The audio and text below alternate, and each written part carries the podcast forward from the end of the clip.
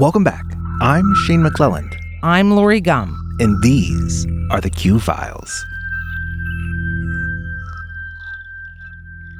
It is a grim anniversary. 35 years ago today, an explosion at the Chernobyl nuclear power plant in the northern region of the Ukraine led to the worst nuclear disaster in history. Never warned that the graphite core reactors became dangerously unstable at low power, engineers cut power in reactor 4 below 25% while testing emergency systems. It ignited an explosion, fire, and partial meltdown of the reactor core. The Chernobyl accident, as it is called, put 400 times more radioactive material into the Earth's atmosphere than the atomic bomb dropped on Hiroshima in 1945. Independent estimates argue that Hiroshima resulted in 140,000 dead. The majority of the deaths occurred on the day of the bombing itself, with nearly all of them taking place by the end of 1945. According to the official, internationally recognized death toll, only 50 people died as an immediate result of Chernobyl.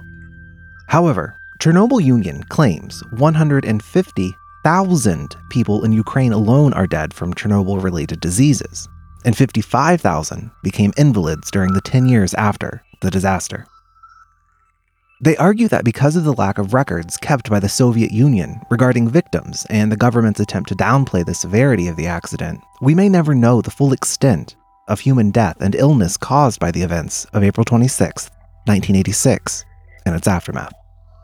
However, the radiation released from Chernobyl traveled further than the radioactive fallout from Hiroshima, which meant more people were exposed to radiation. European and American scientists and health organizations were reporting the radiation long before the Soviet government would admit that the accident had even happened. A Russian language BBC radio broadcast would be the only voice to warn the citizens of the area to leave their homes immediately. The Soviet Union officially remained silent. Eugene Hutz, frontman for the band Gogol Bordello, was a teenager living in Kiev when the accident occurred. He remembers. Kiev was 65 kilometers away from Chernobyl. I mean, it was close, but, you know, we still had our things together enough to listen to the BBC radio promptly and receive a message that we needed to get out. Other people stayed there for weeks and weeks later on. And you know, that's just how Soviet government was working then. There was no official news for six days after the thing. There was nothing. I mean, kids kept going to school. And my dad and I, being rock and rollers that we are, you know, always tuning in to BBC, listening to music programs in the Russian language, well, you know, that was basically a forbidden thing to do. Hutz then began a five year odyssey that took him to live with his grandmother's gypsy clan in western Ukraine, to American run camps for asylum seekers in Poland, Austria, and Italy, and finally to Burlington, Vermont, where the family eventually resettled. Chernobyl changed my life. Forever, he said. It was a global and humanitarian disaster of an epic scale.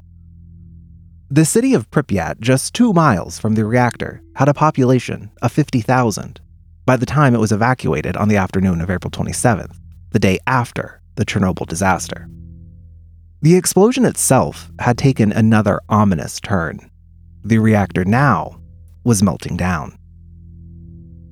Soviet news services carried no mention of the accident, the rising danger of radiation, or the Pripyat evacuation.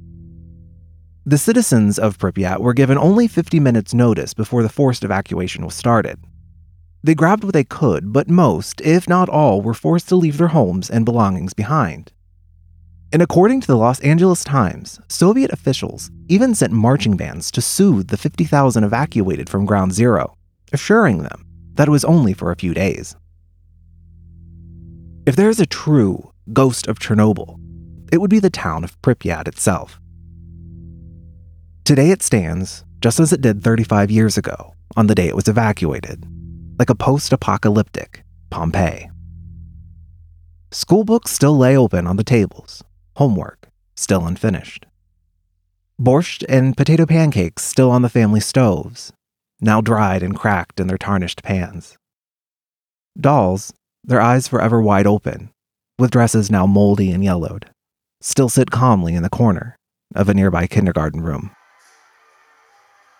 According to Atlas Obscura, the eerily abandoned Pripyat amusement park was only open one day, April 27, 1986, as entertainment for those preparing to evacuate the Ukrainian city following the disaster. Festive decorations still linger near the haunting rides for the planned May 1, 1986 opening that never came. Its looming Ferris wheel has become an unsettling icon of the nuclear disaster and visitors sometimes leave stuffed animals in its car as a memorial. The park still contains varying levels of radiation, although the concrete areas are mostly safe. But the area under the Ferris wheel has some of the highest levels of radiation in the amusement park. There is also an abandoned bumper car ride, with most rides still fully intact. Both Pripyat and Chernobyl remain in what is called the exclusion zone, or simply the zone by locals. Established by the Soviet armed forces soon after the 1986 disaster, it initially existed as an area of a 19 mile radius from Chernobyl and placed under military control. Its borders have since been altered to cover a larger area of the Ukraine. Although evacuations were not all immediate, 91,000 people were eventually evacuated from this zone. Today, the exclusion zone is one of the most radioactively contaminated areas in the world and draws significant scientific interest for the high levels of radiation exposure in the environment, as well as an increasing interest from extreme tourists. No one can enter except by a special permit, which is rarely granted. With such a landscape of human and environmental destruction, it only makes sense that the paranormal would find a home within this abandoned, condemned, and yes, haunted place where nobody lives. Sydney archaeologist Robert Maxwell is the only archaeologist who has ever worked at Chernobyl, completing two field excursions at the exclusion zone in 2010 and 2012. There is little Maxwell doesn't know about Chernobyl on matters of both the physical and supernatural world. Maxwell tells that the legend of the Blackbird of Chernobyl was something he heard about when he was in the exclusion zone. He says, The legend states that in the days leading up to April 26, 1986, that a supernatural creature was sighted in the sky over Chernobyl by many of the men in the control room. They also claim to have seen this terrifying creature just before the explosion, Maxwell said. According to the legend, rumors went through the ranks of Chernobyl that five employees had seen a large, dark, headless creature with gigantic wings and fire red eyes. Chernobyl employees began sharing strangely similar experiences. Some had horrifying nightmares, while others received threatening phone calls, he said. Some of the workers reported their bizarre experiences to supervisors of the facility, but there was very little these officials could do even if they'd been willing to take action. Then, in April, disaster struck. The stories also describe how some first responders to the disaster site reported a 20 foot bird seen flying in and out of the column of smoke. It was several years later that the stories of the blackbird began to spread. The second account I've heard of this story comes from 2007, which says that people in and around the power plant began to experience a series of strange events revolving around sightings of a mysterious creature. Also described as a large, dark, and mutated creature with large wings and piercing red eyes. People affected by the phenomena also experienced nightmares and had first hand encounters with the winged beast. Because the workers apparently described the blackbird as a headless, large winged black creature with no head, but with fire red eyes. Which most people take to mean the eyes appear in the torso. It sounds very similar to the Mothman sightings in the West. Many people believe the Mothman, like the Blackbird of Chernobyl, are the harbingers of doom, in the same way that the Banshee was a herald of doom and death to many Celtic societies. Now it's become one of those fables that's difficult to track because it relies on the accounts of people who died due to radioactive contamination. The Blackbird has also become one of those fairly safe legends, where, if you try to look for proof, it might not be available because the workers are dead, or maybe the sightings were never officially recorded.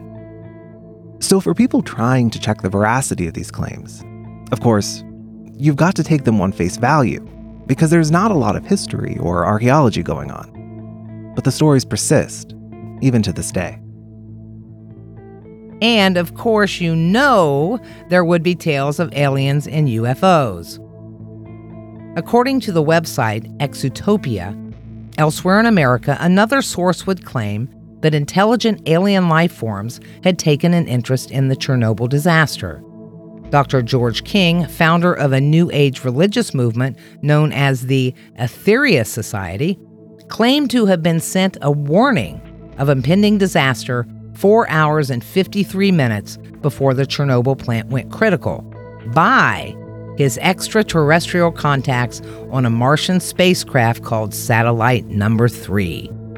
Dr. King was ordered to immediately activate the Earth's spiritual energy radiators and the story would then be used as evidence for the Aetherius Society's claim that cosmic masters have always regarded nuclear experimentation as the greatest threat to humanity and have made it clear that they would intervene where they were karmically allowed.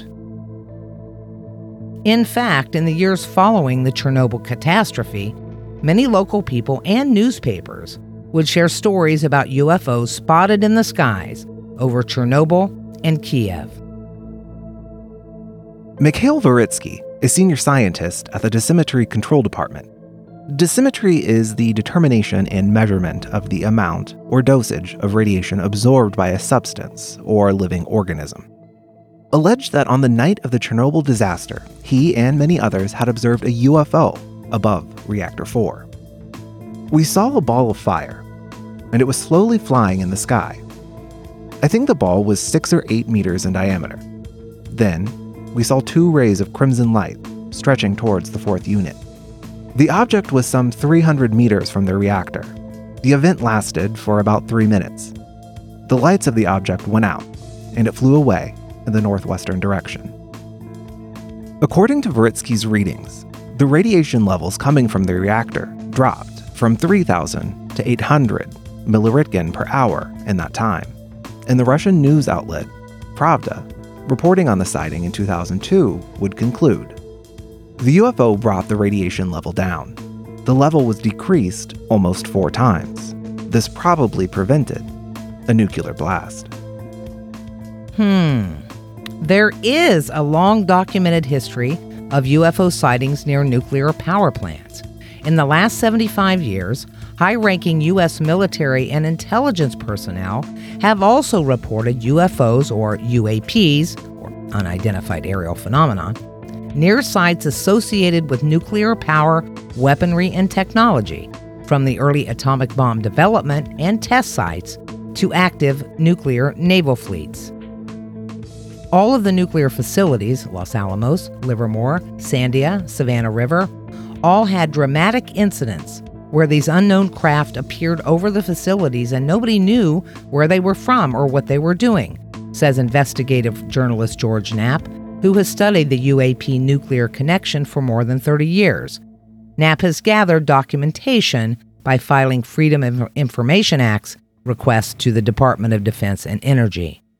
At the facilities where we were first designing and building nuclear weapons, at the places where we were processing the fuel, at the facilities where we were testing the weapons, at the bases where we deployed those weapons on ships, the nuclear submarines, all those places, all those people working there have seen these things, Knapp says.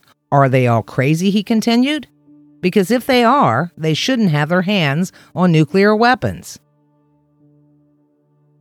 George Knapp says there's more activity now than he has seen in three decades. He, and many others, think a government investigation is long overdue. And well, if you listened to our episode last fall about the UFOs, you will know that the US government has officially opened up an investigation into UAPs. On August 4th, 2020, Deputy Secretary of Defense David L. Norquist approved the establishment of an unidentified aerial phenomena task force. The Department of the Navy will lead this new investigation. So we'll just have to wait and see. And in the meantime, let's continue to hope there is no next nuclear disaster. But if there is, let's just hope that the blackbird shows up. And there are more animal tales surrounding the Chernobyl disaster. One of them is that, contrary to all expectations, wildlife is thriving in the exclusion zone. No blinky here. I am, of course, referring to the three eyed orange fish species found in the ponds and lakes outside the nuclear power plant that appeared on the television show, The Simpsons. It was claimed that the Springfield nuclear power plant, where Homer Simpson worked, caused the mutations. It seems that while humans are strictly prohibited from living in the Chernobyl exclusion zone, many other species have settled there. Brown bears, wolves, lynx, bison, deer, moose, beavers, foxes, badgers, wild boar, raccoon dogs, and more than 200 species of birds have formed their own ecosystem within the Chernobyl disaster area. Along with the larger animals, a variety of amphibians, fish, worm, and bacteria makes the unpopulated environment their home. Few mutant or deformed animals have been found, and although there probably have been some, such animals generally cannot reproduce and rarely survive into adulthood. There have been some oddities recorded within the area, such as partial albinism among barn swallows, but researchers think that serious mutations mostly happen directly after the explosion. Today's wild animals look, well, pretty normal by Ukrainian standards. But scientists have noted significant genetic changes in organisms affected by the disaster. According to a 2001 study in Biological Conservation, Chernobyl caused genetic mutations in plants and animals increased by a factor of 20. Long term effects on these species may not be known for many years. So it seems, at this moment, the animals are thriving simply because the humans have left. These beings have found that radiation is not nearly as dangerous as living amongst people. And although there are not many tales of ghosts from Chernobyl, there are tales of strange humanoid creatures that are discovered by people who dare to sneak into the exclusion zone without permission. Here's one we think you'll enjoy. I'm an engineering student currently studying abroad in Ukraine. I've been interested in the country for a long time, and I knew I had to take the opportunity to check the old reactor out. It's actually not that hard to get into Pripyat, the city with the reactor. I figured if I could see the reactor from one of the abandoned buildings, that'd be enough for me. I went there with Zach and Victor. Zach was an American foreign exchange student like me, and Victor was a native Ukrainian that we'd met in one of our engineering classes. Victor had been to Chernobyl before and suggested that we make a trip of it. Our plan was to drive the few hours to the outskirts of Pripyat, explore the abandoned buildings until sundown, then drive a ways back before setting up our tent in a camping site that Victor knew about. The drive out there passed by uneventfully. Once we arrived, we saw the extent of the abandoned city. This place was huge. We'd brought Geiger counters with us so we'd know if we were around any radiation that was too high. Our reading showed elevated levels, but nothing horrifying for the short time we'd be there. It was starting to get into the late evening, so we headed back for our car. That's when we got our first clue that something terrible was on its way. When we made it back to Victor's car, we discovered its tires had been slashed. All four of them. We hadn't seen anyone around all day and had no idea why anyone would do that. The walk back to civilization would take a few hours, and we didn't have cell service. We did have a tent, though, so we decided to wait out the night in the city and start walking back in the morning. We gathered up our tent and some food from the car and made our way back into the abandoned buildings. We figured it might rain, and that by setting up our tent inside one of the buildings would beat setting up one in the open. We found a good open spot in one of the more industrial looking buildings and set up our tent.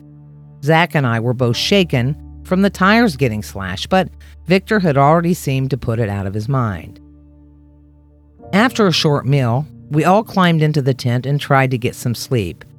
Laying in my sleeping bag, it seemed that the building was screaming at us. The wind whipped through the wrecked open wide windows. The entire building seemed to groan and sag with the slightest motion of our bodies. On top of all of that, I thought I started to hear moaning low on the wind. A very real, very human moaning. I got to my feet and grabbed my phone, turned on the flash. Victor and Zach both sat up in their sleeping bags looking at me. I held my finger to my lips, listening hard. The moaning was coming closer, coming from what seemed to be just down the hall. I stuck my head and arm out of the tin and stared into the darkness, but the pitch blackness was absolute. I tapped the button on my phone to take a picture, and the flash lit up the darkness like a stun grenade. I saw a figure at the end of the hallway. It was humanoid, but the skin covering its face looked mummified and hung off his skull so loose that I couldn't see his eyes. He was hunched forward like an old man and was holding an axe. He groaned at the sudden flash of light, and I heard his footsteps stumbling away into the darkness. I turned to Zach and Victor, hissing at them to get up. They were staring at me in confusion, but soon got to their feet. Zach made to start taking down the tent, but I whispered that there was no time. We left the building behind, making our way out of the apartment complex and starting through the dark woods towards our car. I kept my phone up, taking the occasional picture to light our way. My skin crawled. I didn't know what to make of the man. Was he a caretaker? Security? Whatever he was, I didn't like the sounds he made, and I didn't think that the way the skin fell from his face was normal. Then the worst sound. The moaning returned from the woods behind us and to our right. Run! I shouted, whirling and taking a picture over my shoulder as I sped down the path. We ran for the last few minutes until we reached the car. Victor unlocked it. We piled in, and he locked the door behind us. A few minutes passed in silence before I was brave enough to look at the picture I'd taken. We spent the rest of the night in Victor's car, taking turns to listen for whatever that thing was. The next morning, we made our way back into town. We asked around, but no one seemed to have any idea what this thing was. But now we really know why the residents of Pripyat never returned. And that, as we say, should be taken with a grain of salt, and maybe a little paprika and cumin too. Even 75 years later, Hiroshima still has its own tales of the strange swirling around the dropping of the atomic bomb. On August 6, 1945, the A bomb hit Hiroshima at one particular building, Genbaku Dome, in the middle of the city, exploding just above its roof. It was the only thing left standing after the destruction. Known now as the Peace Memorial Park, this is a pleasant, if not a eerily quiet place most of the time, but if you visit early, you might hear pleading voices on the wind crying for help, even though the park is completely empty. The bomb hit the city in the morning at 8:15 a.m. Regardless of the strange stories and folklore that has grown up around these horrors, it must be remembered that both Chernobyl and Hiroshima were human made disasters, challenging even Mother Nature for their destructiveness. Undoubtedly, scientific and computer technology are exponentially creating new tools and innovation, and yet, our own moral and ethical considerations of that same very progress does not seem to be keeping up at the same whirlwind pace. And neither is our ability to control what we have created. If we remember anything on this 35th anniversary of the disaster, it might well be just that. And hey, thanks for joining us. And also, congratulations to our Doctoring the Devil giveaway winner, Key Archambault. This show was created and produced by me, Shane McClelland, and Lori Gum. Until next time, friends. Be weird, stay curious. These are the Q Files.